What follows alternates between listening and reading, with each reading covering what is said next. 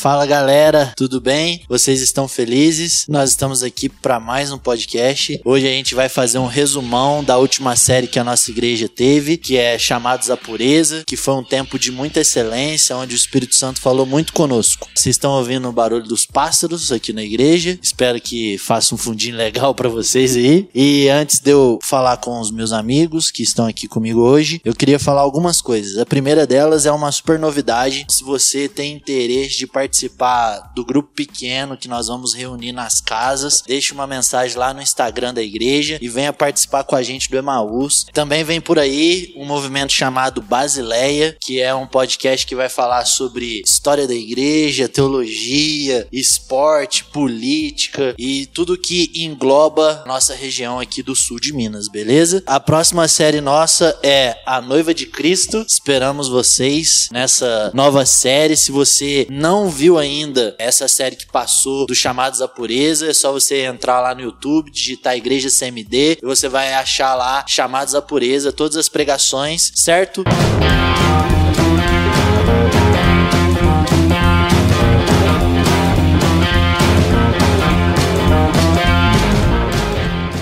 Eu queria cumprimentar os meus amigos. E aí, Lara, tudo bem? Oi, gente, tudo bem? Saudade de vocês. Espero que vocês estejam gostando do conteúdo do Partido do Pão. E aí, Andrei, beleza? Está feliz? Está rindo? Está queimado? Veio da praia? Está satisfeito aí? Como é que tá? Tô feliz, passei um feriado muito bom. Fiquei na praia quatro dias e voltei queimado, como se fala lá em Cantares, né? Mentira, eu não voltei, não. Eu queria voltar, triste. Mas é isso aí, estamos aqui. Voltamos. Voltamos para a rotina normal e eu tô bastante empolgado para o que a gente vai conversar hoje. É isso aí. Então, Chamados à Pureza, nada mais é do que a gente conversou sobre ser santo, ser puro, e eu queria começar essa conversa falando o que é ser santo. O que é ser santo, Lara? Então, gente, ser santo, muita gente pensa que é ser apenas separado, né? Que é pra gente se afastar do mundo, das coisas pecaminosas. Ah, se eu bebi, eu não bebo mais. Se eu ia na balada, eu não vou mais na balada. Então, eu me separei do mundo. Se eu tinha amigos que faziam fofoca, então eu vou ter que me afastar deles. E acho que por essa separação, a pessoa se torna santa.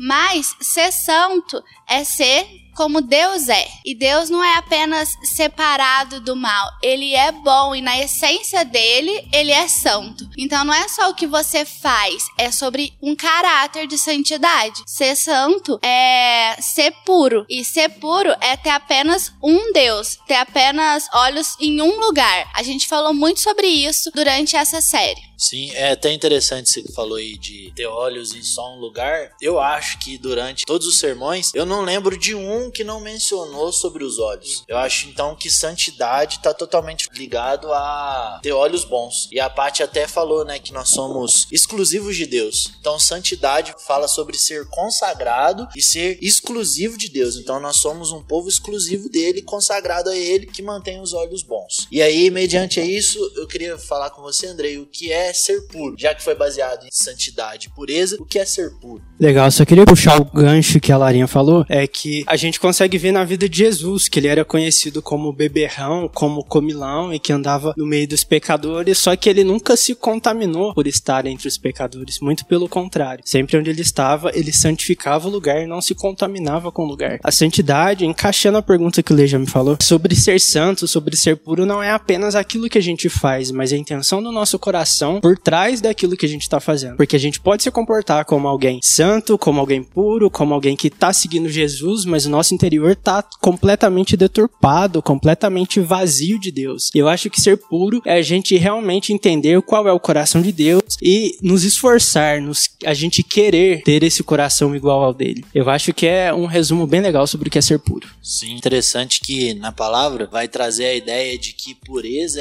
é não ser misturado, né? Então, ser puro é aquele que não se mistura com aquilo que surge. Então, eu já sei o que é ser santo, eu já sei o que é ser puro, mas agora a grande pergunta é, por que ser santo e por que ser puro? Eu vou falar primeiro a minha ótica, depois vocês podem falar. Eu entendo que o porquê de ser santo e porquê ser puro não está ligado ao fato de eu ser salvo, mas é a evidência de que eu fui salvo, porque ser santo e ser puro é o resultado da revelação que eu tô tendo de Deus. Eu entendo que ser santo e ser puro é bom e que tocar no que é sujo e no que é misturado é prejudicial para mim e para os meus irmãos. Então eu me lembro, na minha pregação eu ainda usei essa frase, que o passaporte pro céu é o sangue de Jesus e não a santidade e a pureza, mas as minhas vestes são puras e santas porque uhum. evidencia de que eu fui salvo. Sim, em Filipenses, no capítulo dois, no versículo quinze, vai falar assim: para que sejais irrepreensíveis e sinceros, filhos de Deus inculpáveis, no meio de uma geração corrompida e perversa, entre a qual resplandeceis como astros no mundo, retendo a palavra da vida, para que no dia de Cristo possa gloriar-me de não ter corrido em vão, nem trabalhado em vão. Então vai falar sobre pureza, sobre testemunho também, vai falar sobre você resplandecer no mundo. Santidade não é para você alcançar a Deus, mas é para que o povo veja Deus através de você, porque a palavra vai falar que Deus, ele não se mistura com o pecado, com o mal. Então como que ele vai se mostrar pro perdido? Através da igreja. A igreja, sendo santa e pura como Deus é, ela é um acesso também aos outros.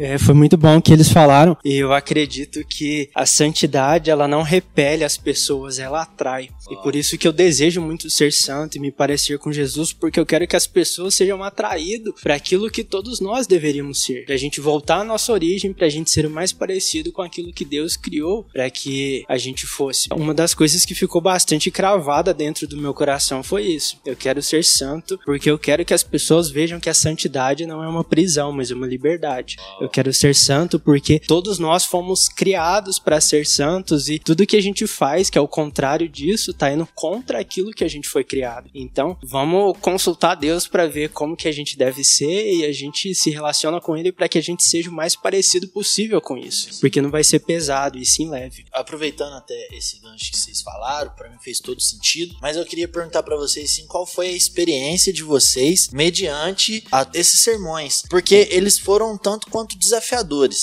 Faz sentido o que eu tô falando? Sim. Aí eu queria que vocês dessem um feedback pra mim, assim, de como foi passar, eu acho que foram um mês e meio, mais ou menos, de sermões. Se vocês se sentiram desgastados no final, ou confrontados, ou purificados, se levou arrependimento, queria ouvir. Eu fui quebrantado. Quero ouvir o que, que aconteceu com vocês aí.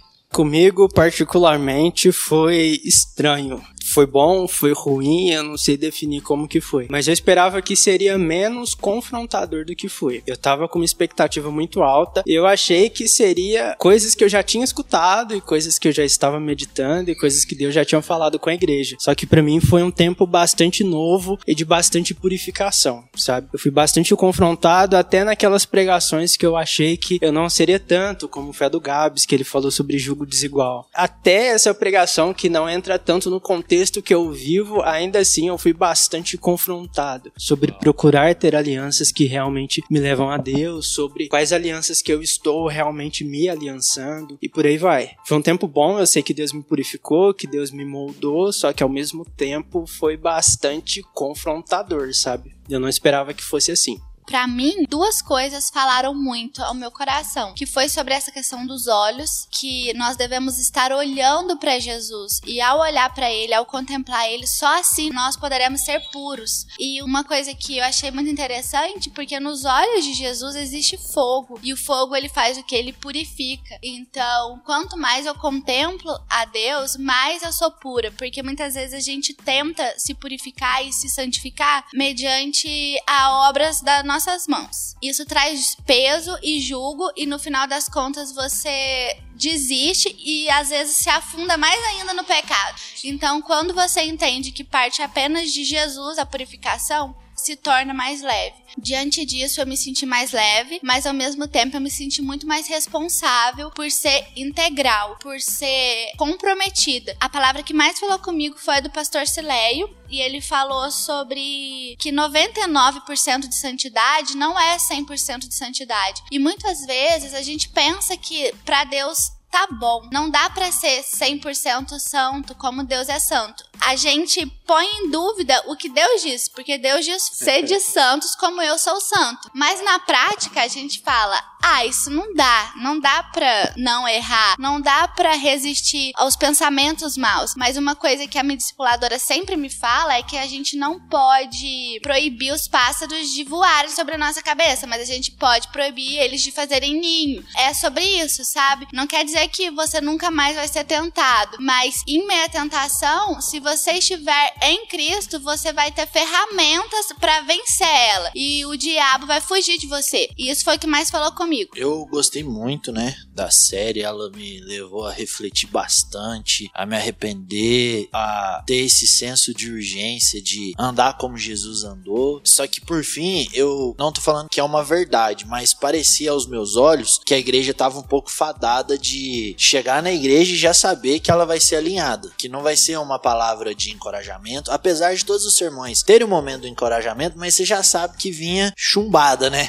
Mas uma coisa que me chamou a atenção, no domingo agora de ceia, eu tava ministrando em outra casa, e eu recebi um feedback de que o culto de ceia houve muita entrega das pessoas, e eu acho que isso é resultado de todo mês que elas meditaram num lugar de ser transformado por Deus. Então, isso me deu ânimo, sabe? E agora, sendo um pouco mais específico, em frases assim que mexeu muito com a gente nos sermões, eu queria ressaltar essa que a Lara citou também, que falou muito comigo, que meu pai usou, pastor Sileia, ele usou o texto de Eclesiastes, que fala que uma mosca faz perder todo o perfume, né? E aí depois ele falou que uma água de quinhentos mililitros, se tiver um por cento de água de esgoto, eu beberia? Aí eu falei, pô, não beberia. Aí ele falou, então, Jesus também não bebe. Então isso me deu um senso de urgência de me limpar por completo. Só que ao mesmo tempo que eu queria ser limpo por completo, eu falei, cara, é impossível pra mim. Só que aí então ele falou, é aqui que nós carecemos da graça de Deus. Então isso que eu queria falar pra você, ouvinte, até pra nós Nós sermos santos e puros, nós carecemos da graça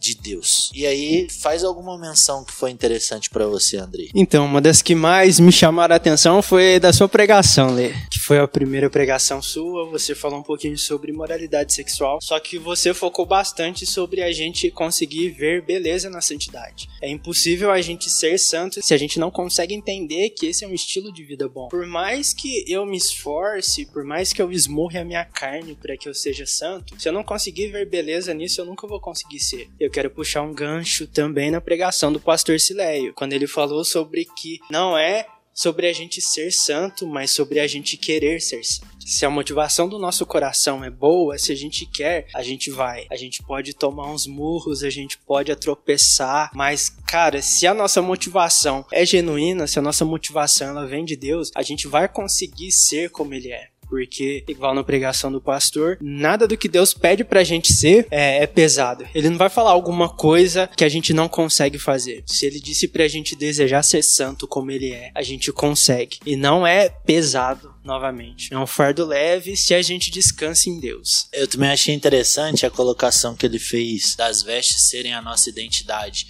De que se alguém chegar aqui e perguntar quem é o Leandro, vai falar que é o que tá com a blusa cinza, que tem um cabelo grande, porque a minha roupa define quem eu sou. E não tem como eu não andar revestido. Uhum. Então, ou a gente reveste de Cristo e a nossa identidade é de Cristo, ou a gente veste do mundo e a nossa identidade é do mundo. Não tem como ser duplo aqui. Ou você é um ou você é outro. Isso eu achei bem interessante. E você, Larinha, o que que você... pode pontuar sobre isso? E eu acho interessante porque diversas vezes na palavra a gente vê exemplos disso, né? Vamos olhar para Esaú e Jacó. Jacó se vestiu como Esaú porque ele queria a bênção da primogenitura. Então, se nós queremos acesso ao que Deus tem pra nós, nós precisamos nos revestir do nosso irmão mais velho, que é Jesus. Isso foi muito pontual e foi uma das coisas que falou muito comigo na pregação do pastor Silei, porque eu só vou ter acesso a essa santidade estando revestida de Cristo, porque eu por mim mesma não tenho acesso a Deus, então como que ele vai me purificar?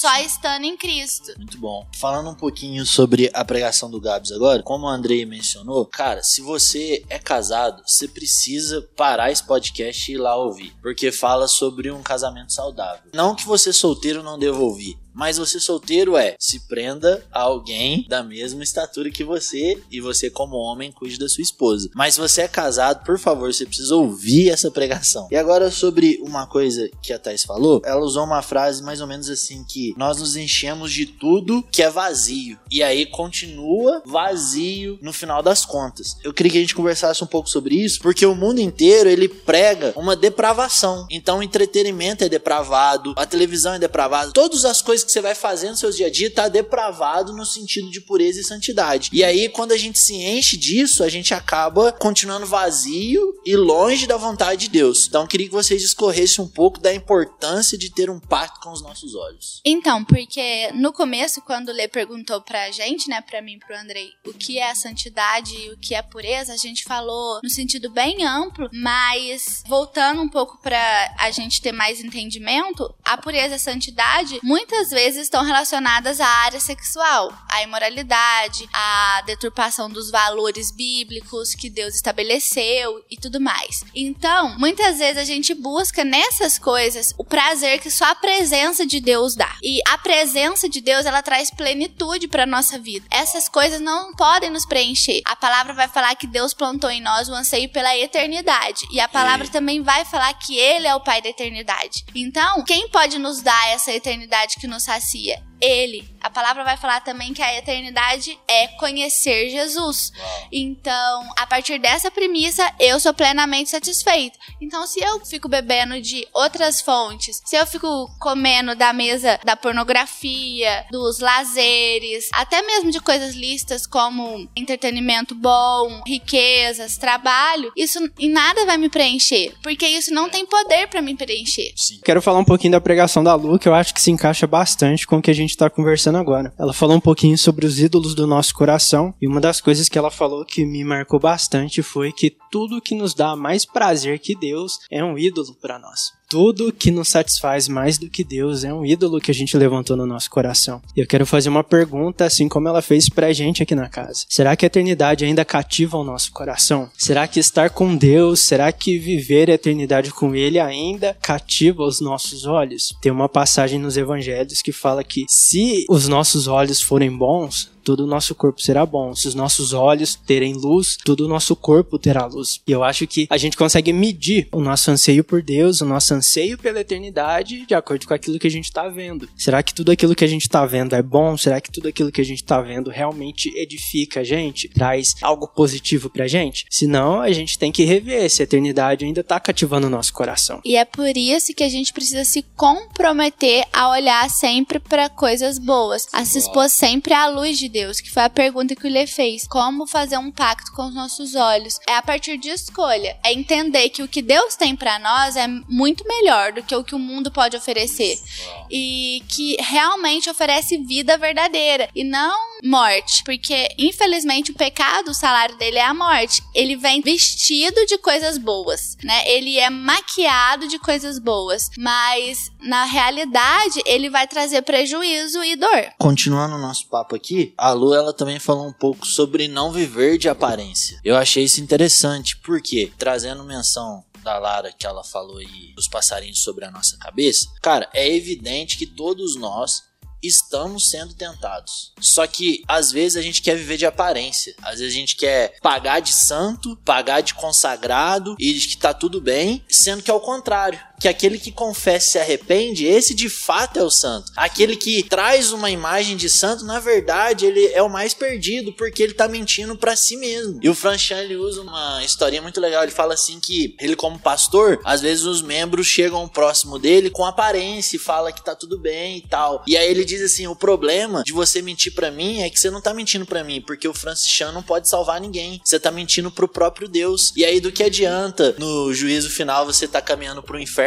e olhar pra mim que tô indo pro céu e falar, viu? Te enganei, você achou que eu era um bom crente. E daí, cara? O que que isso importa? Então, nós precisamos de fato de uma revelação interior de que o pecado é sujeira, de que masturbação, pornografia, sensualidade, que foram temas que a gente abordou durante esses sermões, são sujeiras sujeira. Até no segundo sermão, eu trouxe alguns números da pornografia e do quão suja ela era. E foi tão constrangedor porque enquanto eu lia, a igreja ficou em pleno silêncio. Porque é muito podre. Então a gente precisa trazer isso à memória nossa na hora ali que a tentação vier contra a nossa carne. E aí, pra gente ir caminhando pro final, eu queria que a gente falasse um pouquinho sobre avivamento agora. Porque ficou muito claro pra mim, de um tempo pra cá, É, sendo bem sincero, que avivamento é muito além do que um ambiente de glória. Avivamento é a resposta para o ambiente de glória. Como assim? O que eu tô querendo dizer? É impossível ser avivado se eu não experimentar a glória de Deus, se eu não experimentar uma visitação de Deus, uma voz de Deus, sobrenatural de Deus, aquele culto onde coisas sobrenaturais acontecem. Se isso não acontecer, cara, eu não consigo ser avivado, porque eu preciso dessa afeição de Cristo, desse apalpar da glória, desse ambiente transformador, quebrantador, para que eu seja avivado. Mas o avivamento, ele é a resposta na segunda-feira do que aconteceu no domingo. E aí eu queria dizer uma coisa, que o avivamento é as marcas no meu cotidiano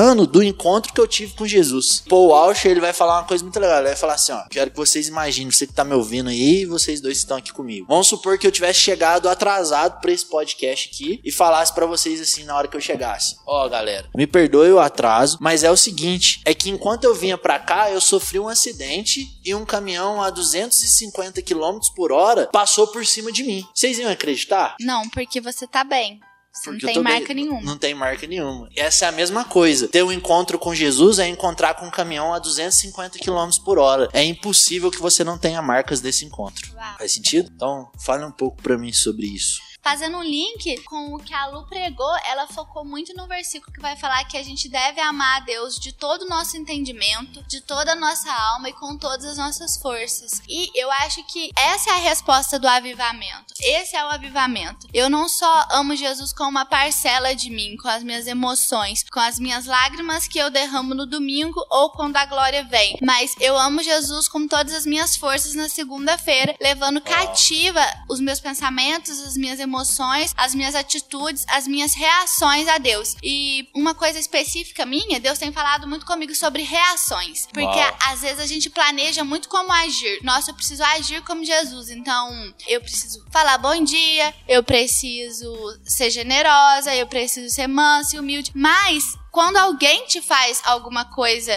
que te machuca, que te fere, muitas vezes você reage mal, porque não tem como você planejar. Então você precisa aprender a reagir como Jesus reagiria. Só que isso é sem pensar, é num estalo. Então você só vai conseguir reagir se você estiver muito ligado a Deus e se você estiver amando Ele de verdade, com toda a sua mente, com toda a sua alma e com todas as suas forças. Isso fala sobre avivamento. Eu não dou uma parcela de mim, eu não dou um dia pra Deus. Eu dou todos os dias, todos os momentos, e eu levo tudo cativo a Ele. E eu confesso tudo. Uma coisa que Deus tem falado comigo também. Eu confesso tudo. E... acho que o Giovanni falou isso, não foi? Que você deve confessar suas tentações. Isso. É melhor confessar suas tentações do que confessar pecado. É, a gente deve antecipar, né? Confessar quando a gente estiver sendo tentado, para que a gente não caia. Continuando sobre avivamento, avivamento ele significa trazer à vida aquilo que está morto. Eu acho que a gente só vai realmente ter essa vida verdadeira que Cristo quer quando a gente se satisfazer nele completamente. E como que a gente se satisfaz? Conhecendo a Cristo. A gente conhece a Cristo e cada vez mais a gente consegue ver que o pecado nem faz tanto sentido para a nossa vida e a vida de Deus começa a fazer muito mais sentido para a gente. Porque Chamados à Pureza, ele não é uma série que a gente teve, mas é um estilo de vida que Cristo quer que a gente tenha. Eu acredito que se a gente não tem prazer em Deus hoje, a gente não vai conseguir ter na eternidade. Igual a Paty falou na pregação dela. Então, quanto mais a gente conhece Jesus, mais a gente se satisfaz. E quanto mais satisfação tem no nosso coração, menos a gente perde.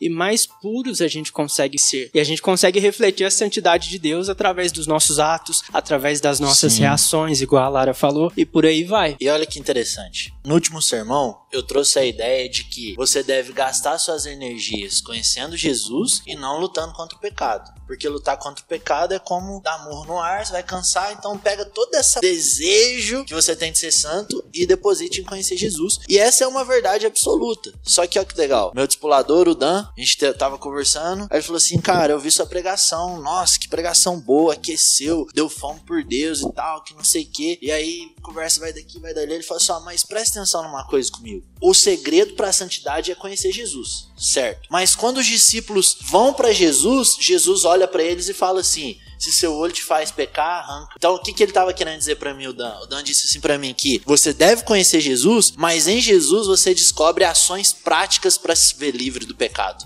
E no Novo Testamento ainda cabe obedecer às ações que Jesus nos mandou de arrancar o nosso olho, desativar a sua conta nas redes sociais, sei lá o que te rouba. Mas o que te rouba, você precisa cortar, porque quando você chegar em Jesus, ele vai falar: corta o mal pela raiz. Então o avivamento é conhecer Jesus, mas é também arrancar aquilo que está fazendo mal da gente.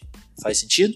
Faz muito sentido, cara. Até porque Jesus fala que se algo vai fazer a gente pecar, a gente não tem que enfrentar como se a gente fosse vencer. A gente tem que correr. Em Colossenses três vai falar assim: despojai-vos das coisas do mundo, da ira, da cólera, da malícia e tal. E depois vai falar: revesti-vos. Então eu só posso me vestir se antes eu tiver tirado a roupa. Eu não posso vestir a roupa de Cristo por cima das minhas roupas, porque não faz sentido. Vamos supor, eu Eu tô com uma roupa suja, fedida, rasgada, amassada. Aí eu pego uma roupa limpa, bonita, passadinha e visto por cima. O que que eu vou fazer? Eu vou contaminar essa roupa com a roupa de baixo. É então, eu vou pra Deus e Ele tira as travas dos meus olhos e Ele me permite enxergar a minha sujeira. E Ele me limpa e Ele fala: não peques mais. Então, eu preciso, sim, igual o Lê falou, não voltar àquela vida de pecado. E eu achei bem legal que a Paty, ela limpa o final dessa série com a outra série, porque ela meio que já falou sobre santidade na perspectiva de uma noiva, e aí é interessante que ela conseguiu fazer o link da mudança de série, e aí ela usou o texto de Cantares, que fala sobre ser exclusivo, né, sobre ser um jardim fechado de Deus, e isso fala sobre exclusividade, e aí ela lembrou uma conversa que a gente teve com a Carol, que foi fazer o casamento do Saulo e da Carol, e aí no final a Carol veio e disse assim: eu queria curtir mais esse dia, porque eu gastei tantos esforços, tanto pra estar tá vestida de noiva e demora tão pouco, a minha vontade era ir embora com o vestido e passar a lua de mel de vestido. E aí todo mundo riu, descontraiu e tal, e aí a gente tirou uma aplicação disso, e a Paty trouxe pra nós no culto, falando o seguinte, que espiritualmente nós estamos vestidos de noiva, só que ser vestido de noiva, além de ser bizarro pra quem não é noiva, você precisa ter um cuidado com essa roupa. Então, duas formas práticas da gente viver santidade e pureza é entender que nós somos noiva, e como noiva nós temos um compromisso, e nesse compromisso nós temos um dono, nós temos uma aliança com esse dono. E aí, então, nós somos noiva. E mesmo que o mundo ache que nós somos careta, nós sabemos quem nós somos, porque a nossa roupa é a nossa identidade, e a nossa identidade é de noiva. E tomar cuidado para não sujar o vestido. Então, não deve haver vergonha em nós de sermos noiva de Cristo. E, cara, você tava falando aí, eu me lembrei da tua pregação, onde você falou sobre a gente ficar mais preocupado com aquilo que a gente deve fazer do que ficar fugindo daquilo que a gente não deve fazer, que é o pecado. E eu tô estudando um pouquinho sobre as alianças, né? A aliança de Abraão, Moisés e Davi. E na aliança de Moisés, é basicamente Deus fazendo o casamento dele com a nação de Israel e mostrando que sem Deus eles não conseguiriam se santificar sozinhos. Então a lei, ela mostra pro povo que sozinho eles não dão conta. Aí Deus chama eles pro monte para que eles se santificassem, para que eles vissem beleza em tudo aquilo que ele queria que o povo fosse. Só que aconteceu tudo aquilo lá, né, o povo não foi, mas Deus ainda, desde esse episódio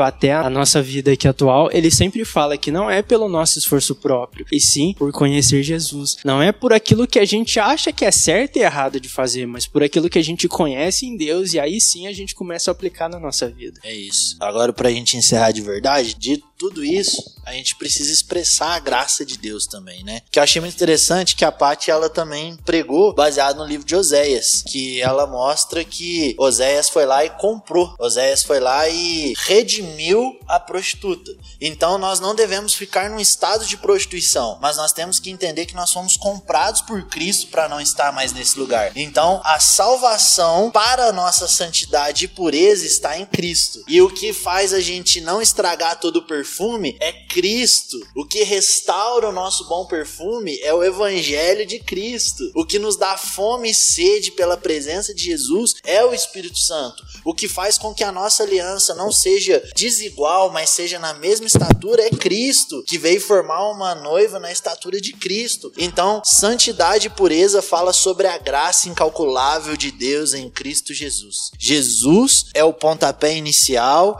é o meio e é o final, do qual nós vamos ser puros, santos e casaremos com ele. Eu vou falar Colossenses de novo, gente, porque eu tô meditando muito nisso. Amém. Vai falar assim, Colossenses três, no versículo dois. Pensai nas coisas que são de cima e não nas que são da terra, porque já estáis mortos e a vossa vida está escondida com Cristo em Deus. Oh. Então, fazendo um link com o que o Lê falou, é tudo sobre Cristo e é tudo por ele e pra ele, nada vem de nós. A gente precisa apenas entender que as coisas que nós buscamos, essa alegria, essa santidade, essa pureza, até mesmo a satisfação que muitas vezes a gente busca nos pecados, nas coisas do mundo, estão escondidas em Cristo. A palavra fala também em Provérbios que a glória de Deus é esconder as coisas e a glória dos príncipes é encontrá-las. Uau. Então, fazendo um link com isso, Deus, quando ele nos redimiu, ele nos fez nação eleita, sacerdócio real. Então, nós temos essa capacidade de encontrar em Deus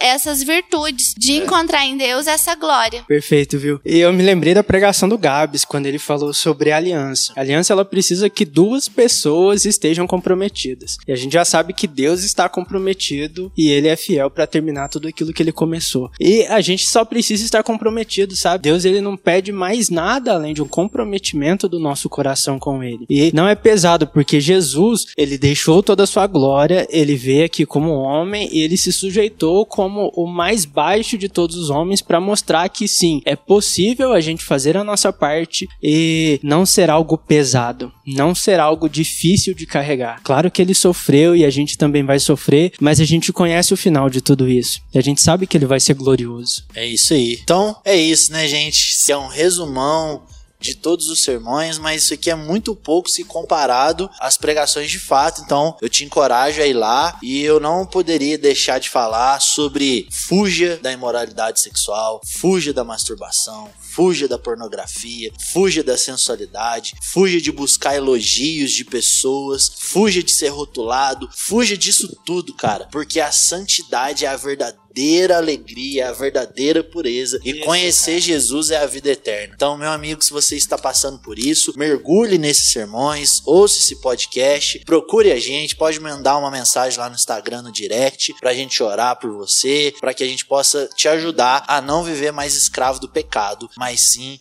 filho do reino de Deus. Amém? Amém? Então é isso, gente. Espero que vocês tenham sido abençoadas e até a próxima. Falou, falou. Até!